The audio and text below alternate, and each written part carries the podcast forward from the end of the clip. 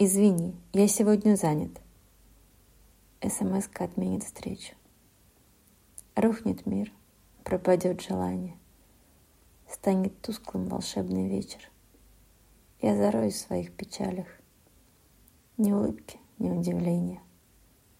Я забуду про радость ласки, только грусть и стихотворение.